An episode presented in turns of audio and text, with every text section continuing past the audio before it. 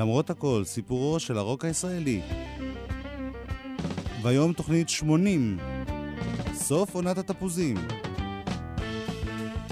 איתכם באולפן גלי צה"ל, הטכנאי שלמה ורבנר, ואני יואב קוטנר, שעורך ומגיש. אנחנו בתוכנית שמוקדשת כולה לסוף עונת התפוזים.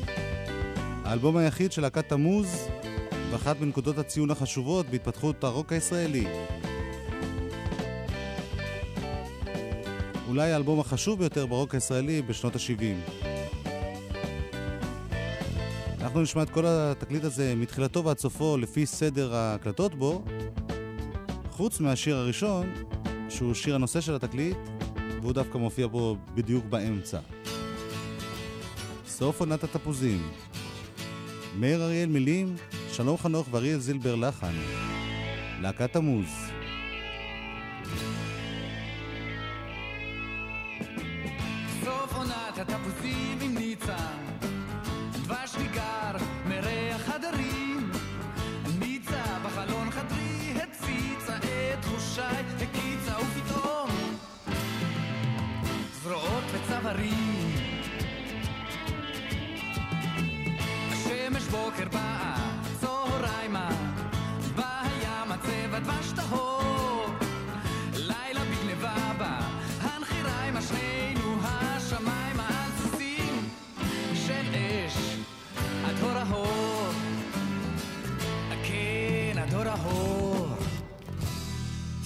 עונת התפוזים. אני וניצה אחוזים. אני וניצה חרוזים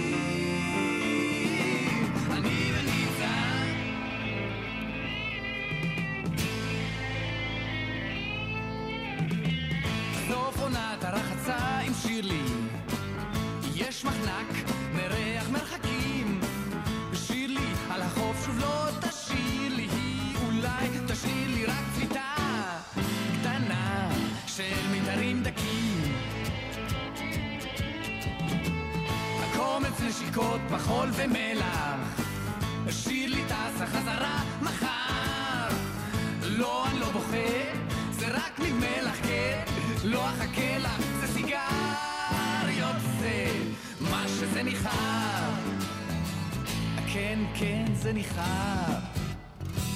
סוף עונת הרחצה, עם הדמעה של החצה, בתוך השקט שחצה, אותי יציר לי.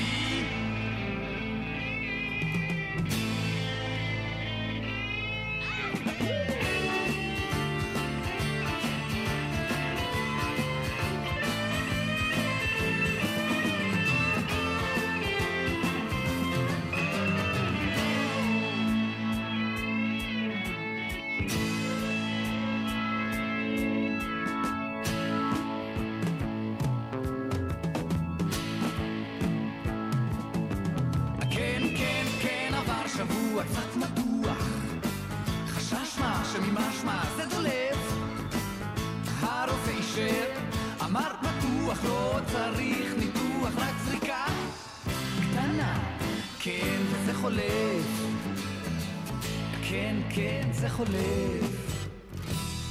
מחירי סוף העונה, התחנה האחרונה.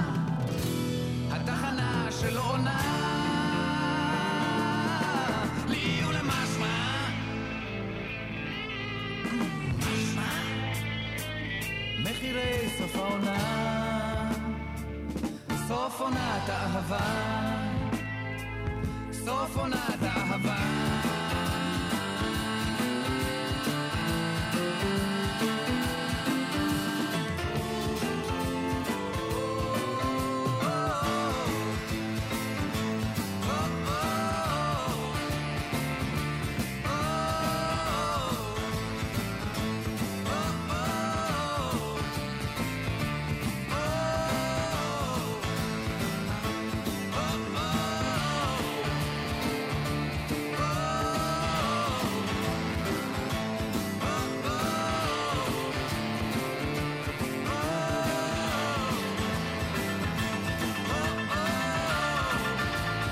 סוף עונת התפוזים, להקת המוז.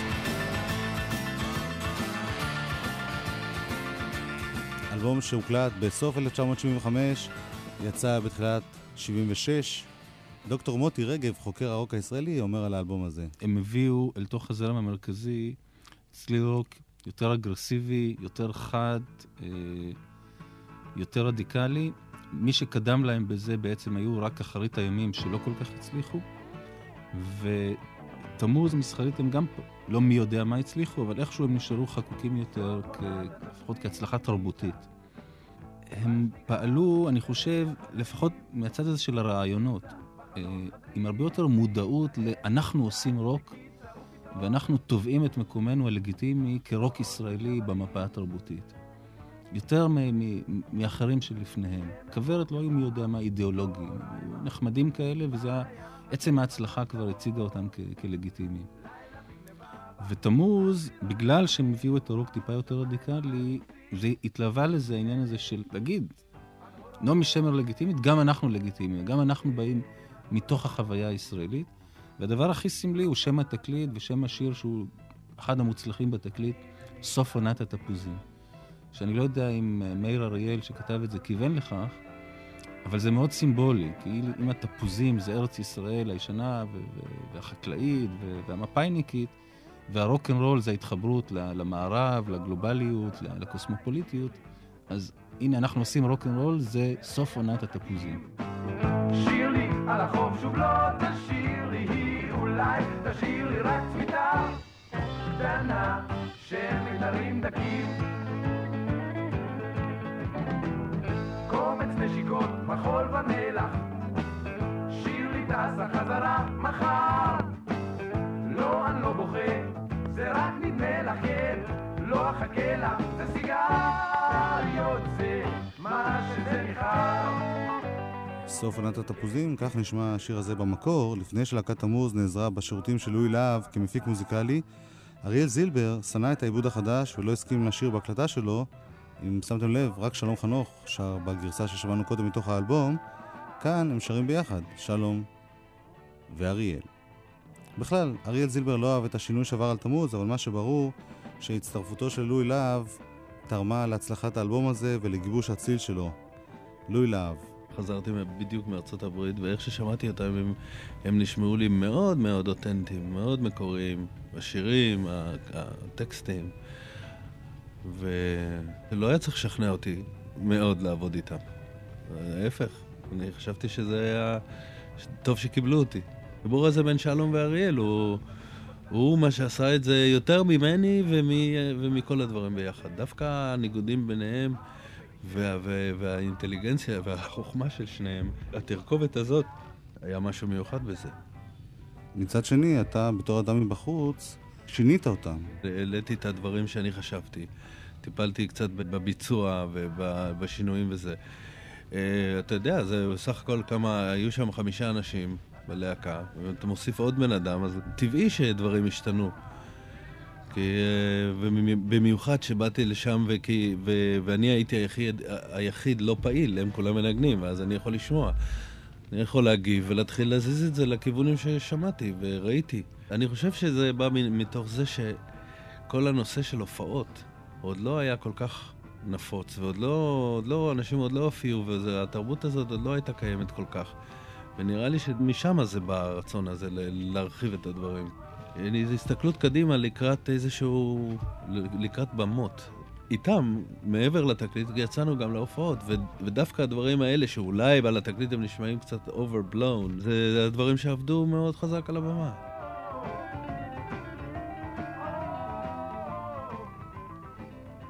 הקטע שפתח את ההופעה של תמוז, ואחד הקטעים שעברו שינויים ממש קיצוניים, היה השיר הבא. כאן בגרסה המקורית, מתוך שבלול של אריק איינשטיין ושלום חנוך, שלום חנוך שר, מה שיותר עמוק, יותר כחול.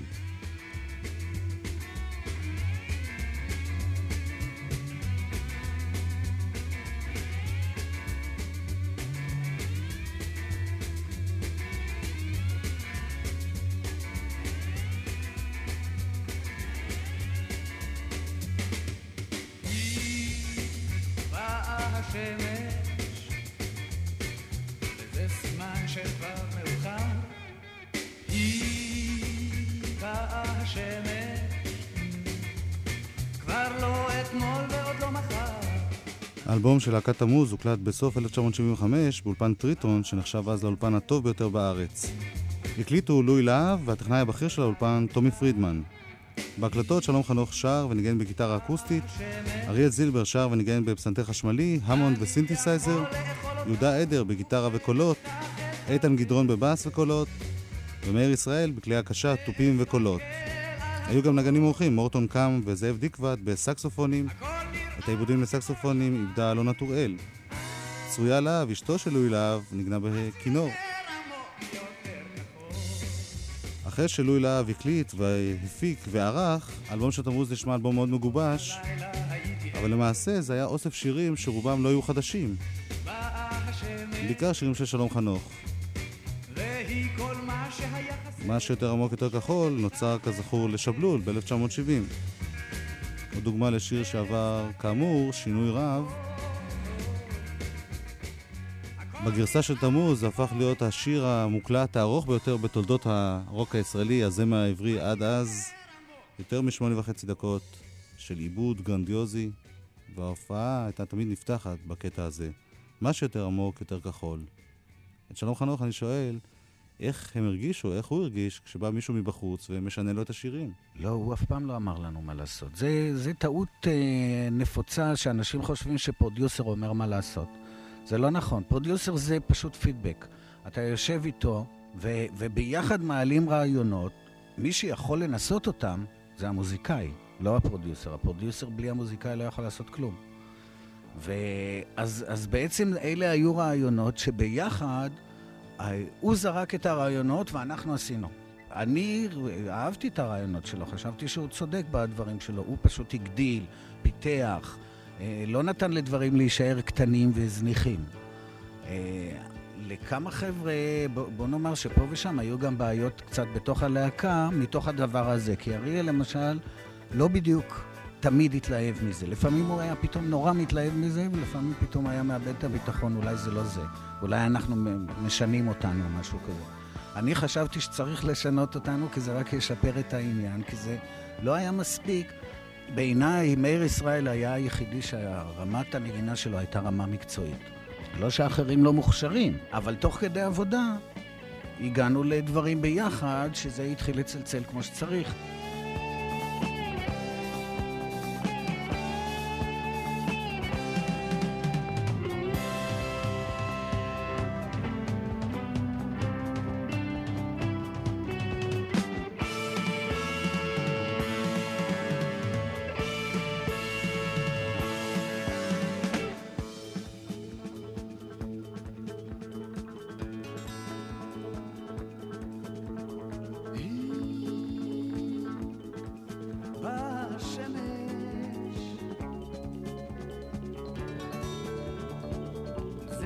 שכבר מאוחר.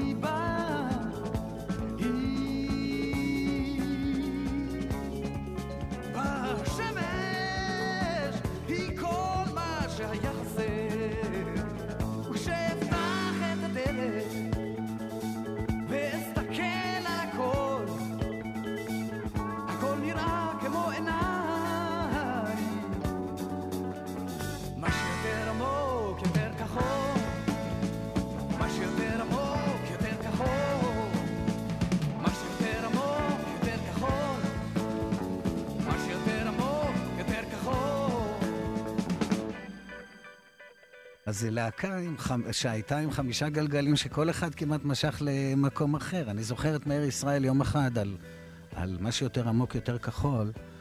אני הבאתי שם כמה רעיונות באמצע, כל איזה התפתחות עם הטי-די-די-די-די והדברים האלה. שהוא אמר לי, אתה מומחה בלהרוס שירים. לא אהב את הרעיון, אבל בסופו של דבר, איכשהו זה התגלגל, וכבר היה הפקה, והיה מיכאל, אז זה, זה נראה טוב, ופתאום הייתה להקת רוק.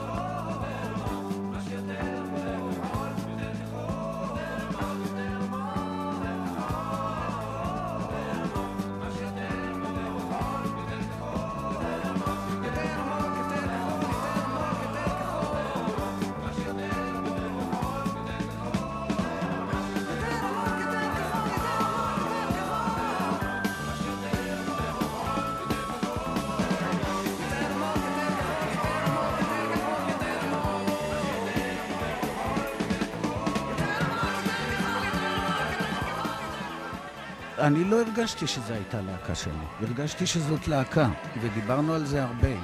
וזה היה מכל הבחינות, אה, אני האמנתי, תראה, אני יוצא קיבוץ, ואני האמנתי שאתה לא יכול לעשות להקה ושאחד יהיה מעל כולם. ובמובן הזה, אם זה בעניינים הכספיים, אם זה בעניינים החלט, בענייני החלטה של מדיניות ואיך אה, לפעול, הכל נעשה בצורה מאוד שוויונית, מאוד להקתית. ועוד פעם אני אומר, תמוז הייתה להקה, והאנרגיה הייתה אנרגיה של יותר מבן אדם אחד. ויש באמת הבדל בדברים האלה. אני חושב שלהקה, למשל, כשמדברים איתי על הרמוניה, קולות, אז אני אומר, את הקולות הכי טובים עוש, עושות להקות. כי זה מההתחלה נבנה ככה. פנס הרחוב, כי בעצמו לדעת חשמל הוא לא מצא שום טעם. מישהו הפסיק מישהו הפסיק מישהו הפסיק את הזרם בסניף המרכזי.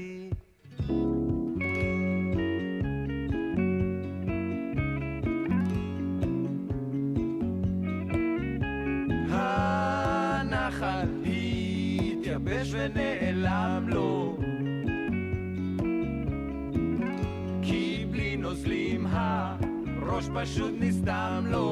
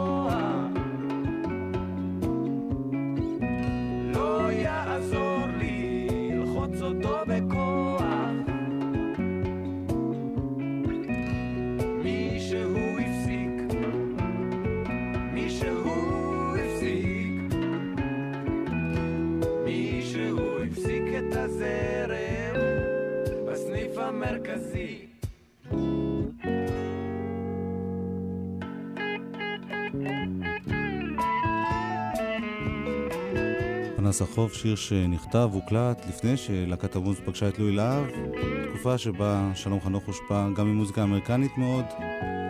למשל, השיר הבא שנשמע הוקלט בגרסה המקורית עם בני נוח, בהשפעה ברורה של קאנטרי אמריקני.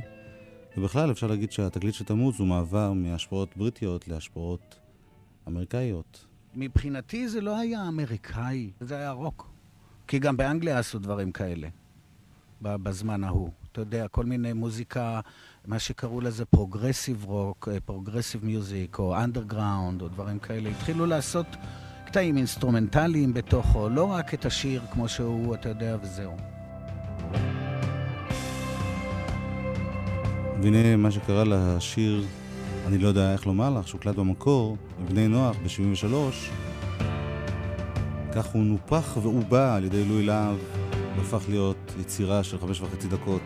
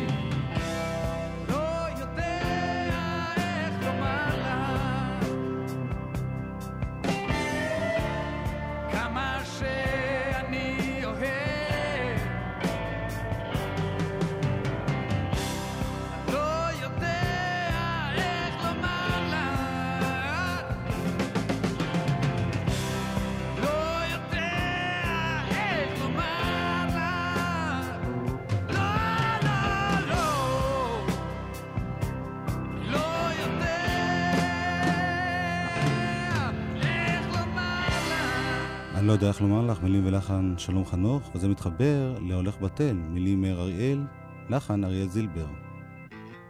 וגם זה שיר ששמענו כבר בלחן קודם, של מאיר אריאל עצמו. כאן הגרסה של תמוז. הולך בתל.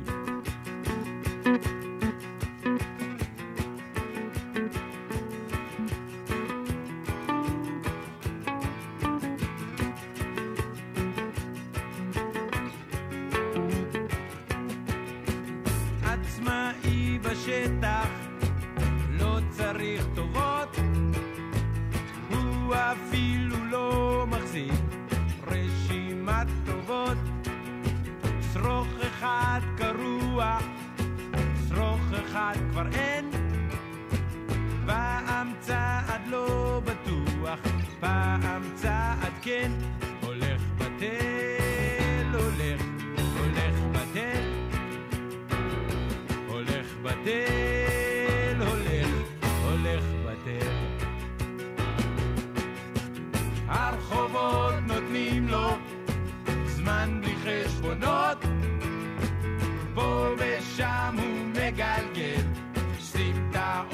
לענות, מחפש בחושך חומר לרכישה, למקרה ש...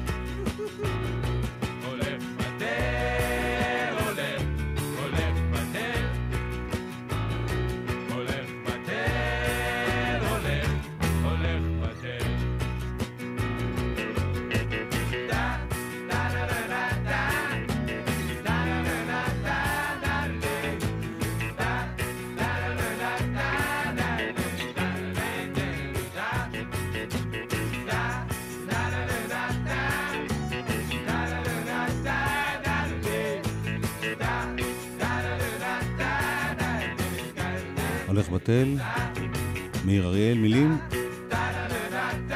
וגם לחן מקורי, שלא יצא מעולם באופן רשמי. כאן הלחן של אריאל זילבר.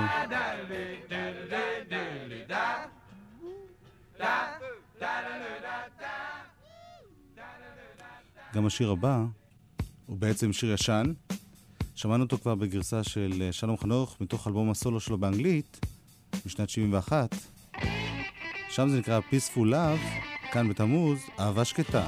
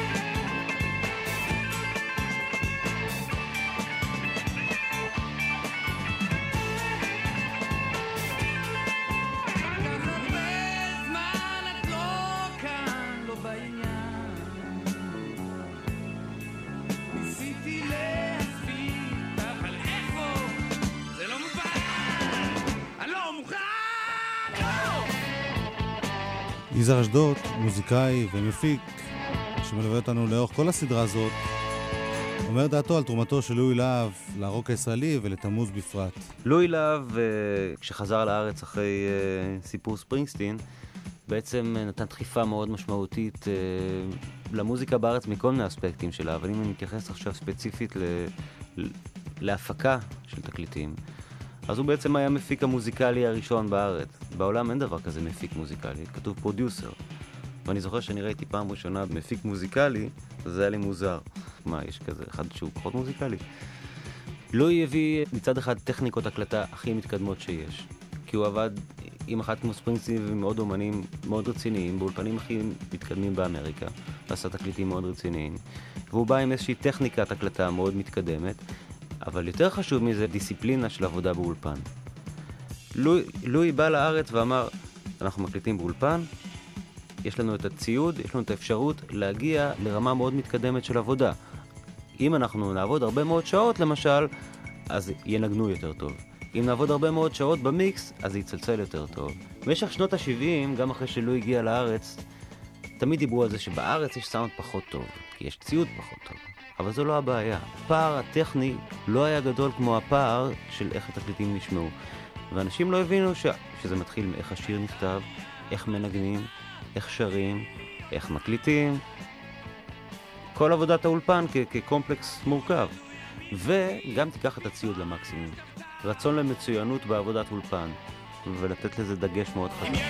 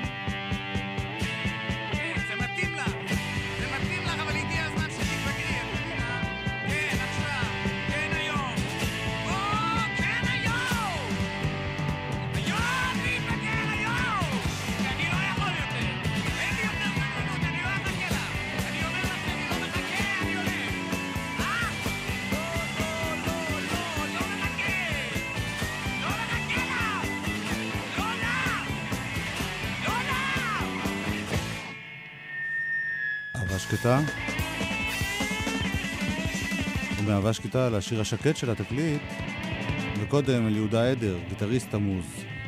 לואי, אני חושב שמה ש- הוא השיג את הדבר הזה, שמה שנקרא גדול מהחיים, אני חושב שזה חלק ממה שמלווה את התקליט הזה. אבל אה, למשל, ב"לא יכול לישון עכשיו", זה שיר שניסינו לו אלף עיבודים, כולל קולות, והיינו עושים בהופעה קולות שהזכירו להקה צבאית. ובהקלטה אמרנו, בוא נעשה ששלום יעלה עם שירה וגיטרה. בסוף יצא שבארבע בבוקר הוא שר, ואני ישבתי כזה מולו, קרוב, וניגנתי גיטרה. זאת אומרת, זה שיר ש... אם אתה מסתכל על זה כהפקה, הוא יצא כמשהו מקרי.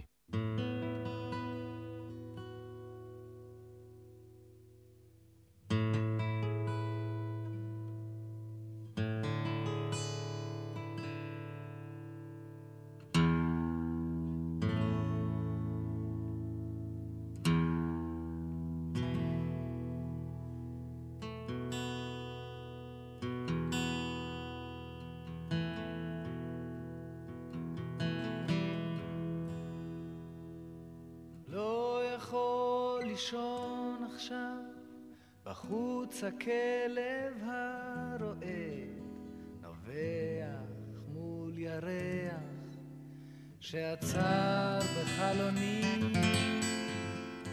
סוס ועגלה עוברים, מתנהלים אל בוקר, בין בתים חברי קירות ועצומי תריסים.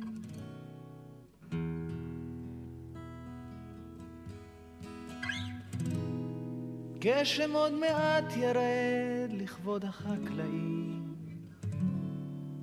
אצבעותיי דלוקות לגעת במיתר. לפרוט הכל אם בחלומה של מישהי אני עולה כרגע זה אולי בגלל שהיא פרחה מזיכרוני.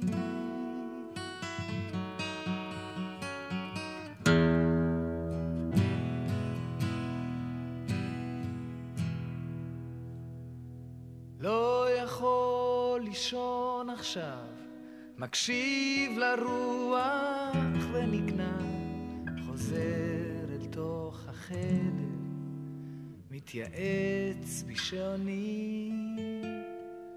אם היא הייתה לוחשת לי, לבוא בין צמיחותיה,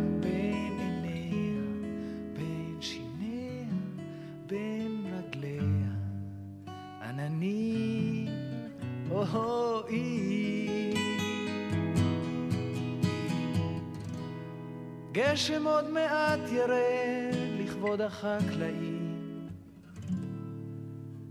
אצבעותיי דלוקות לגעת במיתר, לפרוט הכל. אם בחלומה של מישהי אני עולה כרגע, זה אולי בגלל שהיא פרחה מזיכרוני.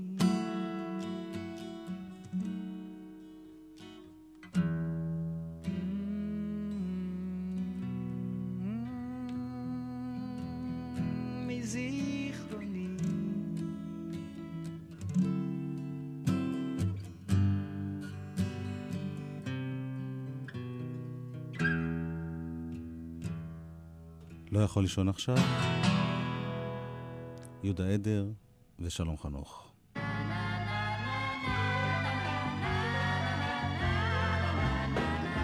והגענו לשיר האחרון באלבום. ככה את רצית אותי. אריאל זילבר הלחין את השיר הזה שבע שנים לפני תמוז לעופרים.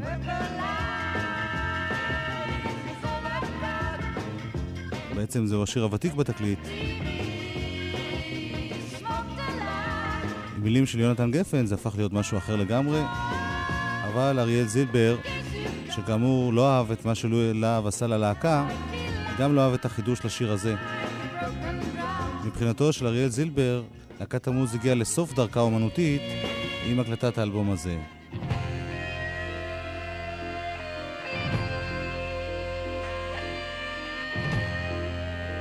חיים רומנו מצטרף להקלטה עם גיטרה וואווה.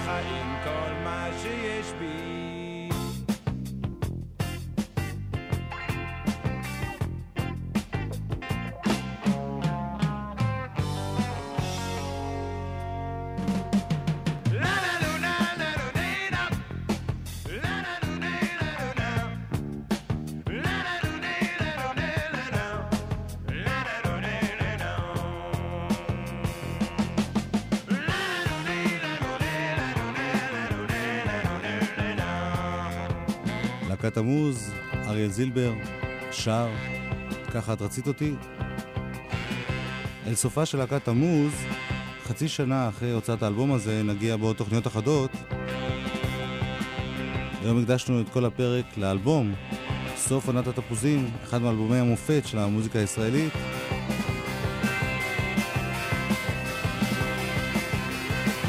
נסיים היום בהקלטה של תמוז בהופעה, מבצעת את השיר הזה, כפי שהופיע באלבום הסולו הראשון של אריאל זילבר אחרי תמוז. מה שאריאל זילבר עושה לשיר הזה ממחיש יותר מכל מה שהוא חשב על תמוז באותה תקופה. בגרסה הזאת נסיים, שלמה ורבנר הטכנאי, אני יואב קוטנר שעורך ומגיש, כולנו נשוב בשבוע הבא, למרות הכל, להתראות.